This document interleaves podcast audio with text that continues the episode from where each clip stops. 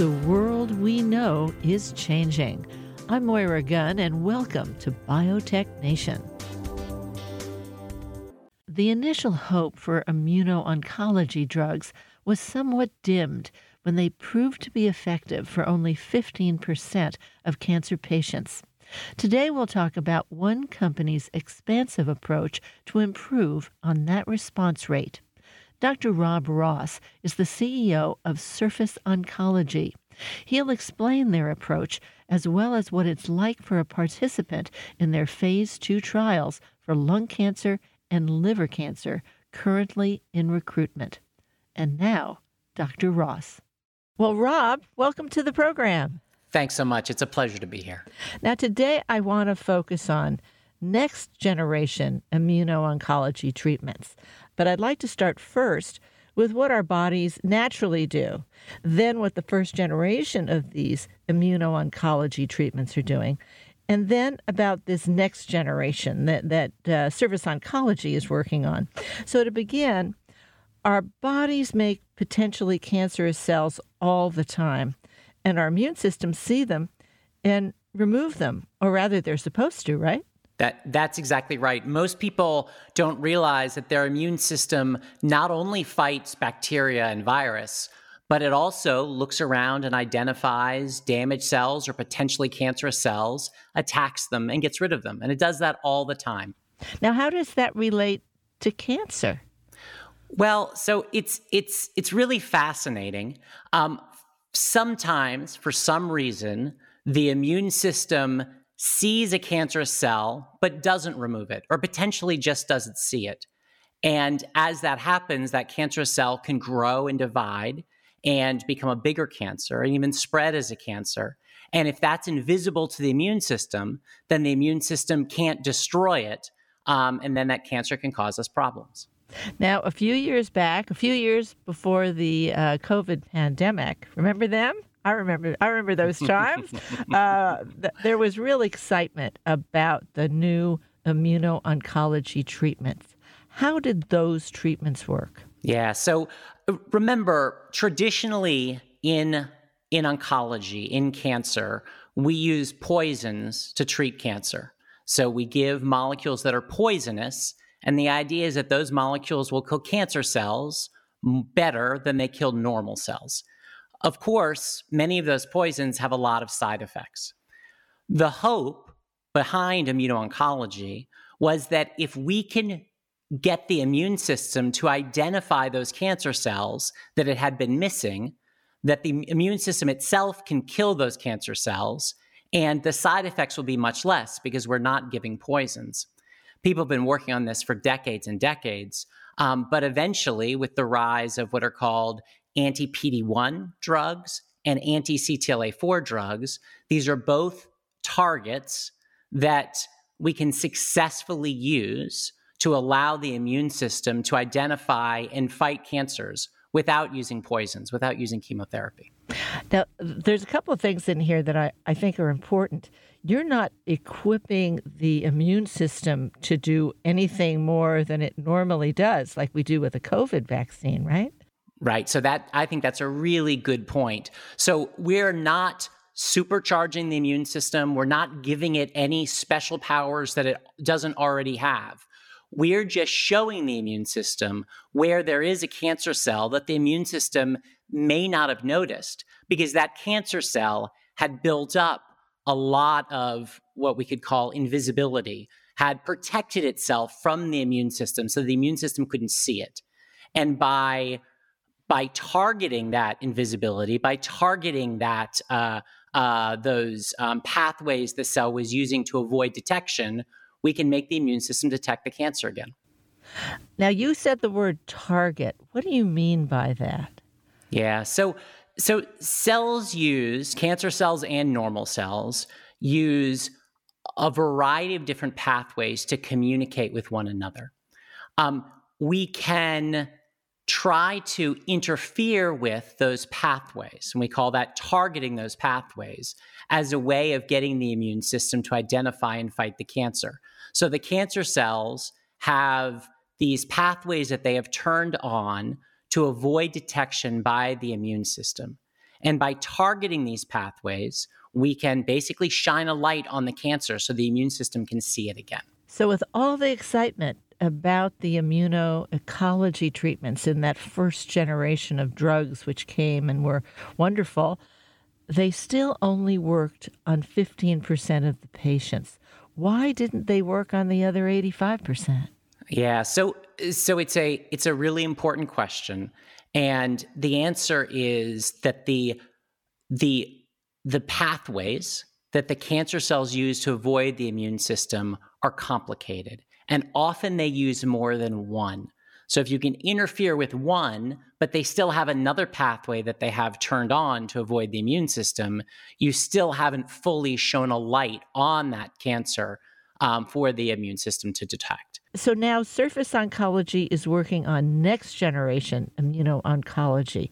What are you doing? Yeah, so Surface Oncology was founded on the idea that there are all these other pathways that the immune that the cancer cells use to avoid the immune system.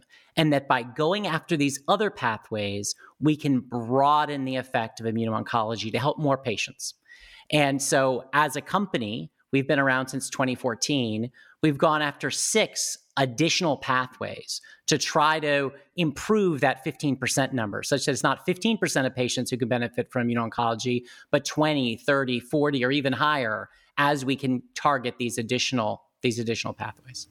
So now I see six development programs here, each with unprecedented targets um, in terms of what we already know about immuno-oncology drugs.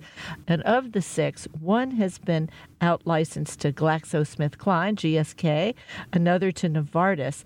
But let's focus on your compound number 388. And I, I want to do that because they're both actively recruiting in phase two trials. One is in non small cell lung cancer, the other is in liver cancer. So let's start with the non small cell lung cancer. What is uh, number 388 doing there? Yeah, so we call it SRF 388. SRF stands for surface, but I think it's a lot simpler just to call it 388. So we've been working on 388 here at Surface for six years now, um, and we're the only people in the clinic with a molecule like this. Um, this molecule um, uh, uh, interferes with a pathway called the IL 27 pathway. This is a protein that can prevent um, tumor cells from being identified by the immune system. And so 388 binds that protein to allow the immune system to identify the cancer.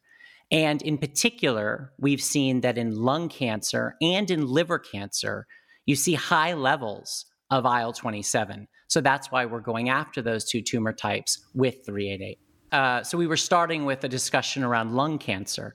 Um, with 388, we've seen evidence in people, in patients with lung cancer who have been treated with 388, have seen their cancers get smaller, and in some cases have seen what we call a confirmed partial response, which is where the cancer gets smaller and stays smaller for a while. So that was really exciting, and it got us to open up more trials in lung cancer. So right now, we're looking at 388 by itself in lung cancer. And we're also looking at 388 in combination with one of those earlier immuno-oncology drugs we just talked about, a drug called Keytruda, also in lung cancer. Now, if you have not tried Keytruda before, are you the ones who are trying 388 without? Most most patients with lung cancer will get Keytruda or a drug like Keytruda in as their first treatment.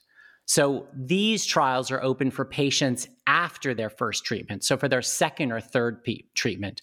So all of these patients will have already been treated by with either Keytruda or a drug like Keytruda, but we're allowing them in one of the arms to continue on the Keytruda and adding the 388. And then of course we have another arm where we're just treating patients with 388 alone. And that arm is the one that I told you has already enrolled some patients and we've seen um, evidence of really nice activity. In both arms, if you've already been treated with Keytruda, you're still eligible. So you can get on the 388 alone arm or the 388 plus Keytruda arm. Now, if I was uh, a subject in either arm of this particular trial for, for lung, lung cancer, uh, what would it be like for me? How long would it go? What what's the experience? Yeah, so so you would be um, you would be enrolled, okay, at a doctor's office, and you could find the doctor who had the clinical trial based on going to our website and seeing where the clinical trial is open. If you go to clinical trials from our website, surfaceoncology.com, you can see where the clinical trials are open if you go down to the clinical trials section of the website.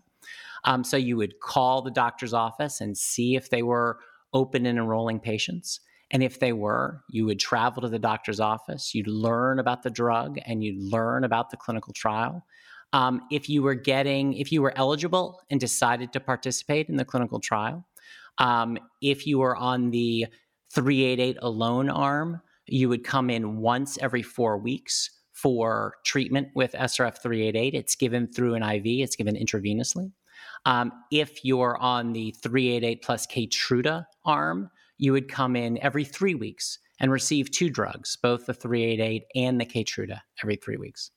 And you'd be on it for as long as you were benefiting. As long as you're benefiting from the drug, you stay on the stay on the trial. And how many more people are you looking for in that arm? So, in total, between those two arms, we will be treating upwards of 80 patients. So, it's about 40 in each arm. Now, on the 388 alone arm, we've already treated um, upwards of about 10 or so. So, it's another 30 on that arm, and then another 40 in the Keytruda plus 388 arm. And there are a number of places around the United States you are doing this. You can yep. see that out on the site. That's, that's exactly right. That's exactly right. Now, let's get to the liver cancer uh, trial, same drug. Yeah.